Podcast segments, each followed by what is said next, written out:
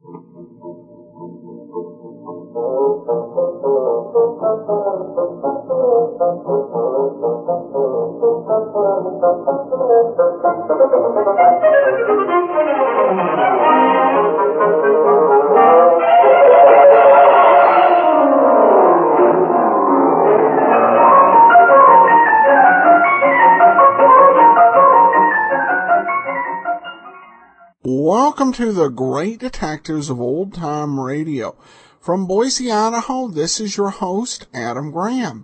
If you have a comment, email it to me, box13 at greatdetectives.net. Follow us on Twitter at Radio Detectives and give me a call, 208-991-4783. If you've not already, I do encourage you to pick up a copy of my uh, ebook. All I needed to know, I learned from Columbo. In it, we take a look at life lessons from seven great detectives, including Sherlock Holmes, Monk, Nero Wolfe, uh, and Dan Holliday from the Box 13 series. Uh, it is available uh, it, for the Nook, for uh, the Kindle and the Apple Store, and for all other e-readers uh, at smashwords.com. Now it's time for today's episode of The Fat Man. This one's called Murder Plays Hide and Seek. When your stomach's upset, don't add to the upset. Take soothing Pepto Bismol and feel good again. There he goes into that drugstore. He's stepping on the scale. Weight 237 pounds. Fortune danger. Who is it? The Fat Man.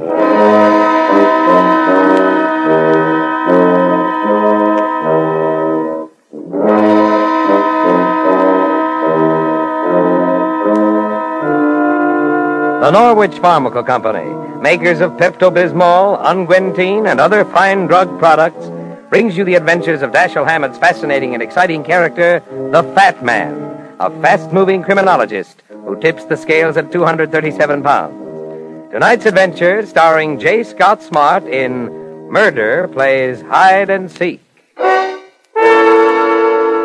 And now, from New York, Pepto Bismol brings you The Fat Man.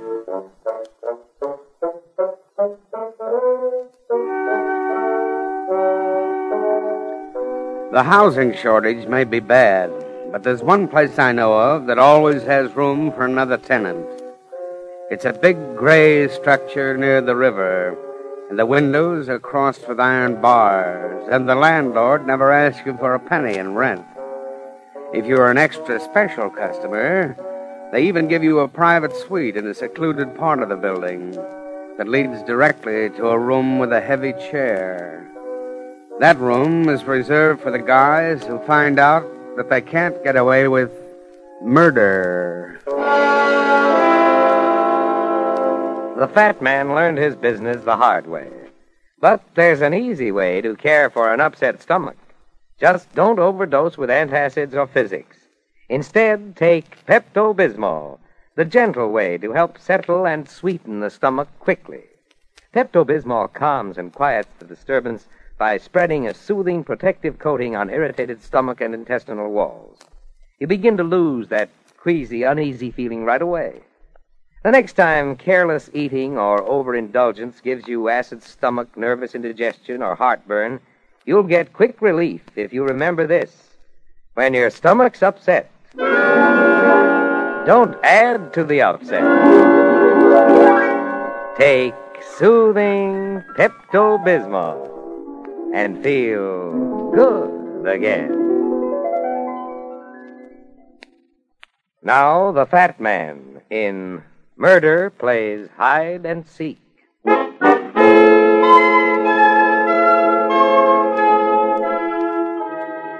Inasmuch as eating is one habit I find very hard to break, I usually prefer my clients to have enough cash to pay for my work.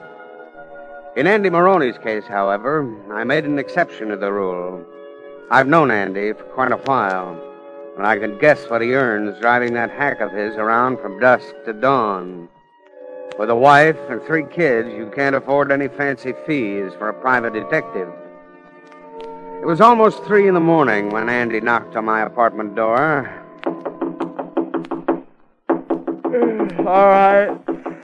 All right. Keep your shirt on. I'm coming. who is it? It's Andy Maroney, Mr. Runyon. The hacky. Now, what's on your mind, Andy? I, I didn't do it. I swear I didn't do it. You gotta help me, see? Now, take it easy, Andy. I thought he was drunk when she asked me to take him home. I had nothing to do with it, Mr. Runyon, so help me. Now, will you calm down long enough to make some sense? I'm talking about the stiff. The guy who was croaked. What guy? Where is he? Downstairs, in the back of my cab. For the love of Mike, will you hurry? Well, you mind if I put some clothes on? I'll lose my license. I'll lose my job, and they'll put me in the cooler for 160 years. Here, hand me those shoes. You're a right guy, Mr. Runyon. Every hacky knows you're okay. You help me out of this, and I'll pay you back if it takes the rest of my life. Well, it's too long to wait. Put this one on the house. There we are. Now I'll get my coat. We'll be off. Okay, come on. I got the hack parked in the front of the door. As soon as I saw the guy was dead, I, I made a beeline for your flat. I figured I could explain it better to you than I could to the cops. You ever seen him before? No.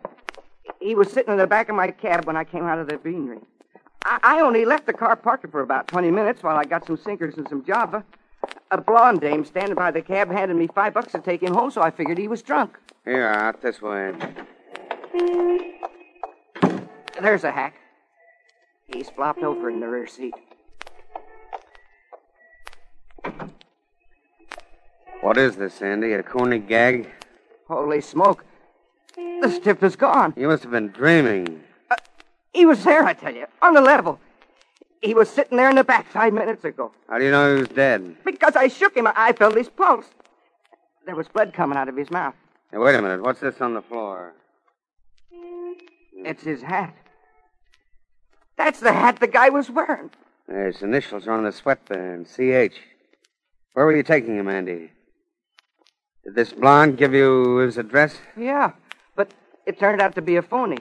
That's when I found out he was dead. I thought he'd passed out, and I, I tried to shake him into giving me his right house number. Would you recognize the woman if you saw her again? In a minute. She was a tall job, easy on the eyes. She was standing on the sidewalk next to my hack, uh, wearing an evening gown. You mean without a coat in this weather? Oh, come to think of it, she didn't have a coat. Come on. Get into this jalopy and let's get started. Where are we going? Back to the corner where you met your customer.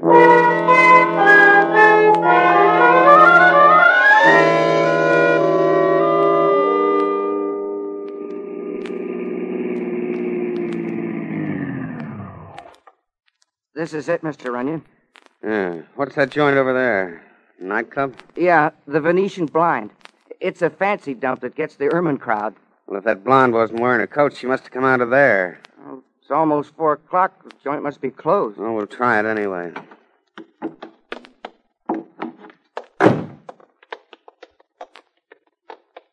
Yeah, it's closed up like I said. See anything through the glass in the door? There's a light on in the hall. Oh, wait a minute. A dame's coming out. Uh, no, it ain't the same one. Oh, good evening. I'm sorry. The club is closed for the night. You working here, miss? Yes, I do. This isn't a pickup. I'm just looking for information. Did you happen to see a good looking, tall, blonde woman? She was wearing a silver evening dress an hour ago. That sounds like Mrs. Rogers, the owner. Is she inside? Yes, I think so. What are you, a policeman? What gives you that impression? You act like one. My name is Runyon. I'm a private detective. I've got a little business with your boss. She's in her office, I imagine. Come inside and I'll show you where it is. Thanks. Is everybody else going home for the night? I guess so. I'm Peggy Dale. I sing with the orchestra. Hey, Peggy. Oh, I thought you'd gone, Frank. I was waiting for you, baby. I hope maybe I could take you home. Uh, who's this? He's a private detective. His name is Runyon. What's the matter? Something wrong? That all depends. Who are you? Frank Coley. I handle the drums in the band. What's up?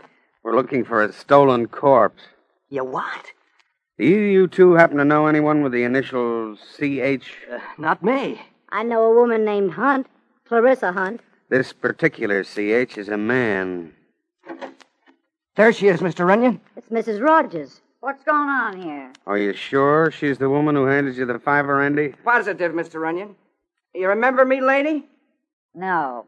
I'm sure you remember. You asked me to take that drunk home, and you gave me a fine spot to do it. I never saw you before in my life. It's a frame. She's lying, I tell you. Relax, Andy.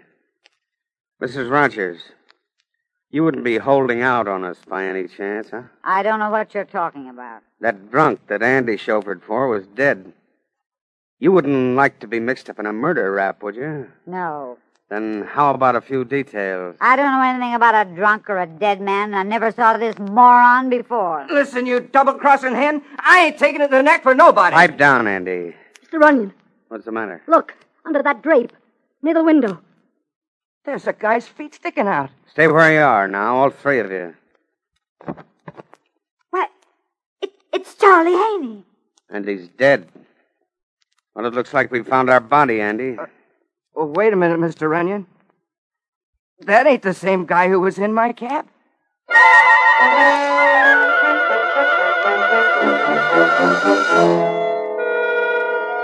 Two hours later, I was in Lieutenant Mackenzie's office at headquarters. The dawn was just about breaking, and I listened to Mac's autopsy report as I sipped a welcome container of steaming coffee. Charlie Haney was poisoned, Brad. Stuff was slipped into a drink. What about the blood on his mouth? Poison they used was dynamite. Brought on a hemorrhage. The guy in Andy's cab got his walking papers in the exact same way. I don't know. I'm inclined to think that Charlie Haney and the guy in Maroney's hack were one and the same. Why? Because the initials in the hat? That's one reason. Maroney admitted the back of his cab was dark when he looked at his passenger. He's scared, Mac. He'll admit almost anything if he thought he'd save you a little trouble. Now, personally, I think we're dealing with two different killings, and both the victims have the same initials. Then what happened to corpse number one? Well, it's a cinch he didn't walk to a funeral partner to, to get himself registered. Well, I questioned the girl, the musician, and Mrs. Rogers. You any dope? Well, not much. Charlie Haney was a jack of all trades around the Venetian blind. Did odd jobs for Mrs. Rogers. Sometimes he'd throw out an obstreperous customer. A bouncer, huh? He was big enough. Yeah, I'd say he was. Well, in any case, I had nothing on him, so I let him loose. I might have held Mrs. Rogers on suspicion, but her battery of lawyers would have sprung her anyway. What about Andy Maroney? Well, he's in the clear so far. I'm letting him go back to his cab, but I'm padlocking the Venetian blind while the investigation goes on. If you don't mind my saying so, Mac, that isn't a very smart move. No? Why? I think you'd be better off to keep the club open and give the killer a chance to show up again. Uh, look, Brad, I'm going to ask you for a favor. Okay, shoot. Lay off this case. Why? Well, first of all, your client's in the clear, so that's taken care of. And secondly, I won't buy your theory about two victims. And it's the kind of a thing that might confuse the investigation. sensitive, Mac. Now, you know better than that. I'm just saying that your guesswork is cockeyed. And I'm going to have enough trouble solving the murder of one victim without searching for an imaginary corpse. Hello? Yes, Mackenzie speaking. What? Oh. Yeah, I'll be right over. Here, Brad. Have a cigar. You look as if you're giving away a prize. I am. One of the motorcycle squad just picked up a dead man under the Queensboro Bridge. The initials on his wallet were C.H.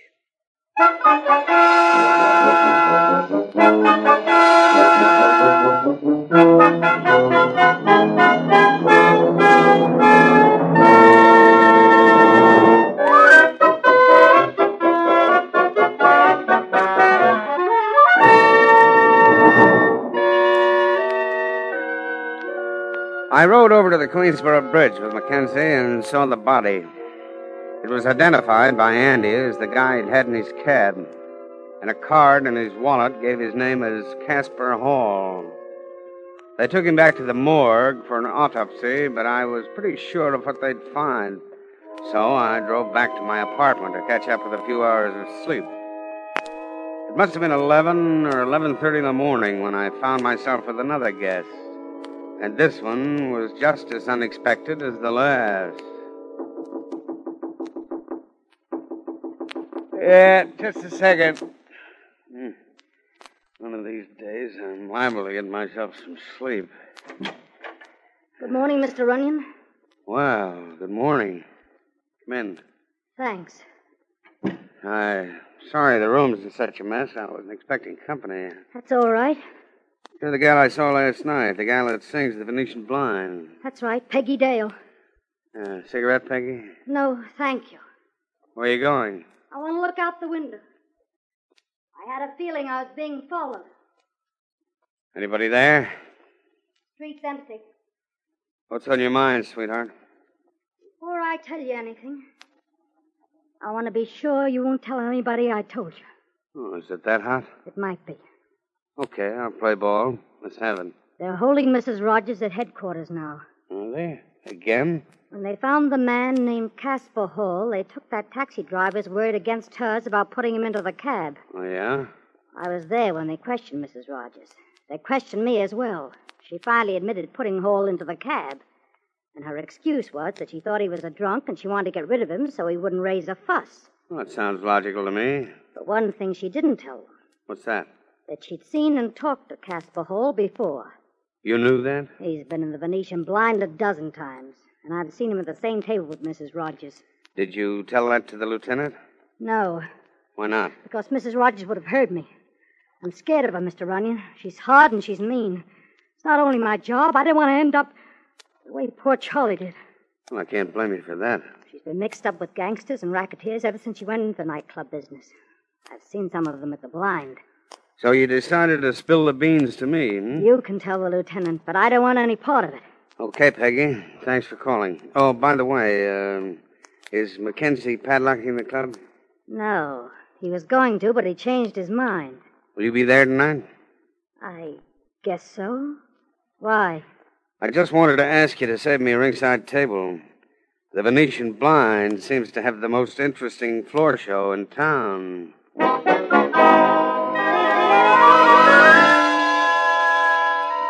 I checked with Mackenzie and gave him the dope, but he couldn't hang on to Mrs. Rogers. He didn't have enough evidence to get an indictment yet. That meant Mrs. Rogers would be back in her club that night, and so would I.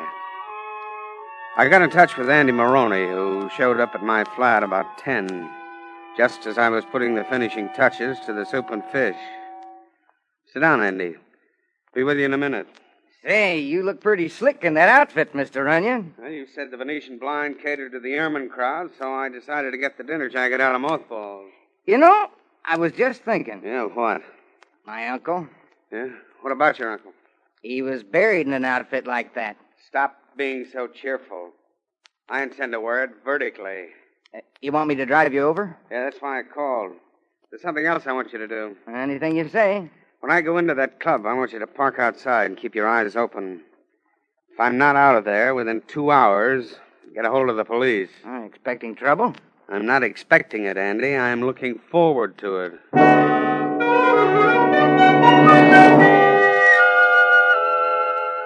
It had started to snow when we got down to the street.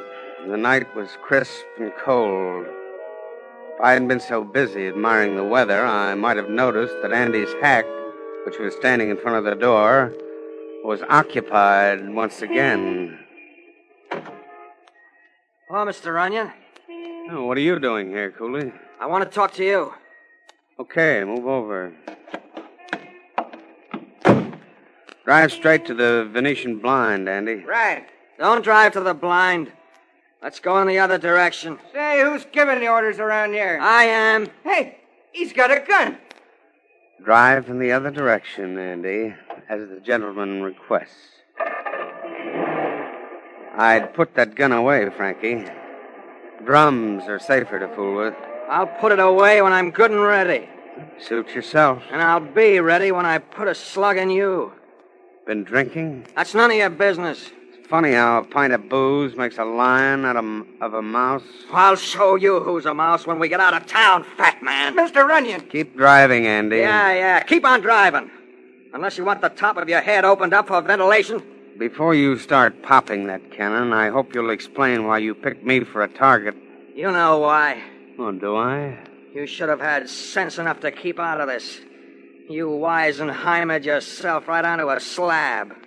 Who are you covering for, Frankie? Yourself? Never mind the questions. Because up to now, it was Mrs. Rogers who held my interest. Mrs. Rogers? Yeah.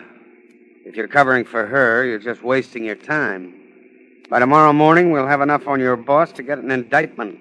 You're, uh, you're uh, pretty sure of yourself, aren't you? Well, I was until you shoved that rod in my rib. Now I'm beginning to change my mind. Yeah, so am I.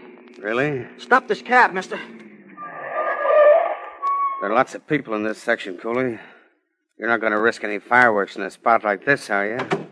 Keep driving and don't look back. Go on, beat it. Gee, for, for a minute I thought he was going to knock the two of us off. So did I. But instead, he gave me a brand new angle. There's a cop on the corner. Do you want to make a report? Ah, forget it. I may have a much more interesting report to make to the cops later on.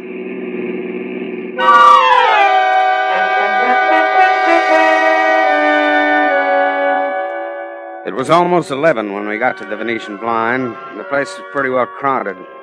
The customers were dressed to kill, and most of the gals were flashing diamonds. Marcia Rogers' sucker list would have matched the social register. Instead of taking a table, I sat at the bar where the view was better. The floor show wasn't the only thing I wanted to see. Give me a rum and Coca Cola. You can put it on the house, Pete.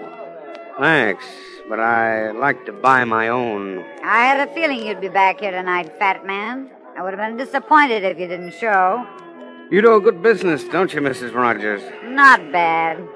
Found any corpses tonight? Now don't start trying to be funny. You're liable to find you've outstayed your welcome. Still in your silver gown, huh? I thought you'd be wearing black. For whom? Casper Hall. Casper didn't mean anything to me. That's something you might have to prove. I was informed he spent a lot of time here. So do my other customers. Yeah, but they don't usually get picked up cold under the Queensboro Bridge. The cops haven't got anything on me. They don't even have enough to close up my club. That's where you're mistaken, Marcia. Then why didn't they shut me up? Because I asked them not to. You? Oh, don't get me wrong. I'm not getting philanthropic. Then what's the big idea? Well, maybe I like your entertainment. Oh, by the way, where's your regular drummer? Cooley? Yeah. He quit. Why? Don't ask me. When a musician wants to leave, I don't call the FBI and check up on him. I have a little surprise for you, sweetheart. Have you? I think I got this double murder partially solved. You're a very smart boy. When Casper Hall was poisoned, the killer didn't expect him to leave the club so soon. After he was helped out, Charlie Haney, our bouncer, was sent after his body. What did he want the body for? A souvenir? There must have been something Hall was carrying that the killer wanted. Charlie couldn't frisk him fast enough while he lay in the cab, so he snatched the body and ditched it under the bridge. Then who killed Charlie Haney? The one who killed Casper Hall. Charlie knew too much.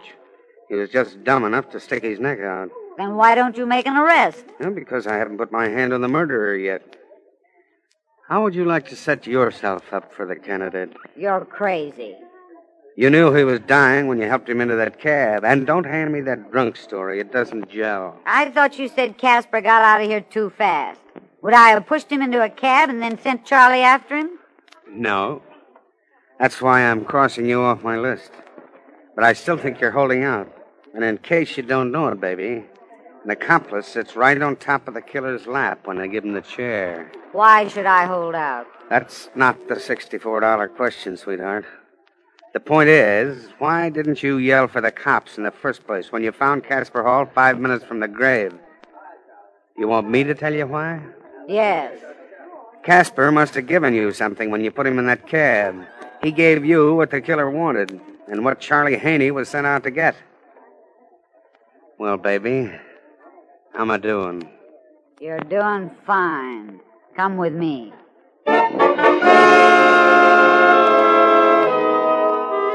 She took me to her office without another word, and I had the feeling my bluff was paying off in spades. The theory was a good one, and it accounted for everything that happened. But I couldn't prove it in a hundred years if she'd wanted to call me on it. The office was dark when I opened the door, but I caught the sound of someone bumping into a chair as I stepped inside. Stand still, Mrs. Rogers.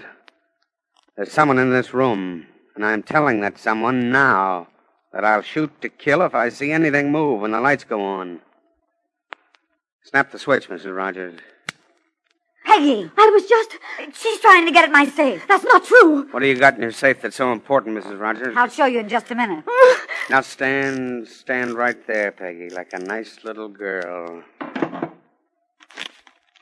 Here. Here, this, this is what Casper Hall gave me the night he died.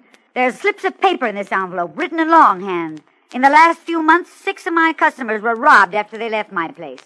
Their names are on those slips.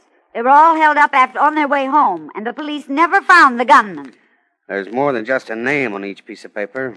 There's a description of a car, the license number, an address, and a list of jewelry. Casper Hall was tipped off whenever an important customer made a reservation. Those women used to come here loaded with jewelry.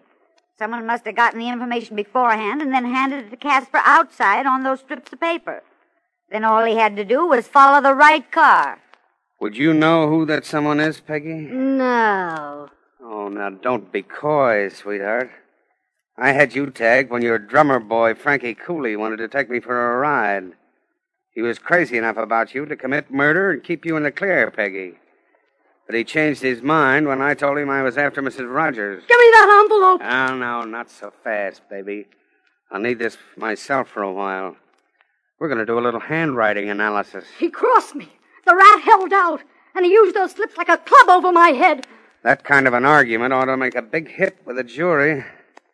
Mrs. Rogers, why didn't you hand those slips over to the police? I only held those slips for one reason. If the thing leaked out before you grabbed the killer, I'd have been ruined. No one would have come here anymore. They'd all been scared to death. Didn't Casper tell you who gave him the slips? Casper couldn't talk when I helped him out and put him in that cab. All he could do was push that envelope in my hand. I was frightened, and, and I only wanted to get rid of him in a hurry. Uh huh. Well, I gotta hand it to you, Peggy. You certainly must have what it takes. Drop dead, fat man. Knowing you were going to kill Charlie Haney because he knew too much, you charmed him into frisking a corpse. Then you sicked Frank Cooley on me with a rod in his hand. But you're going to run into one guy who won't fall for the pretty dimple, sweetheart. The public executioner at Sing Sing. The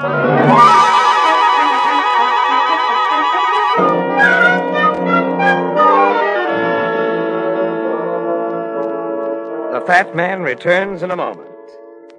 It's a shame to let an upset stomach interfere with your work or your fun, and it needn't if you keep a bottle of Pepto Bismol in your medicine chest. Pepto Bismol helps you and your children to quick relief from sour stomach, acid indigestion, heartburn, and other common digestive upsets. This famous pink liquid helps settle and sweeten the stomach, calms and quiets that queasy, uneasy, sickish feeling. Get a bottle of Pepto Bismol from your druggist tonight. Pepto Bismol is a dependable product of the Norwich Pharmacal Company, also makers of Unguentine, the first thought in burns. Next week, Pepto Bismol presents Dashiell Hammett's exciting character, the Fat Man, in the adventure called Murder Finds a Decoy. And now, a word from the Fat Man. Ever since the beginning of time, the female of the species has been beguiling the male with her charms. And the male, since the beginning of time, has been falling into the trap quite willingly. But both male and female are most unwilling victims when murder finds a decoy.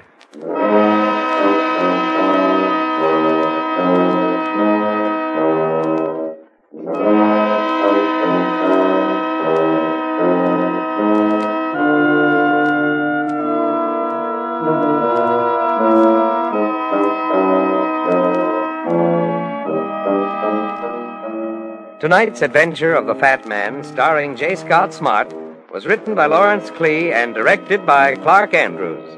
Music is under the direction of Bernard Green. Heard tonight were Helen Flint as Marcia and Joe Harding as Andy.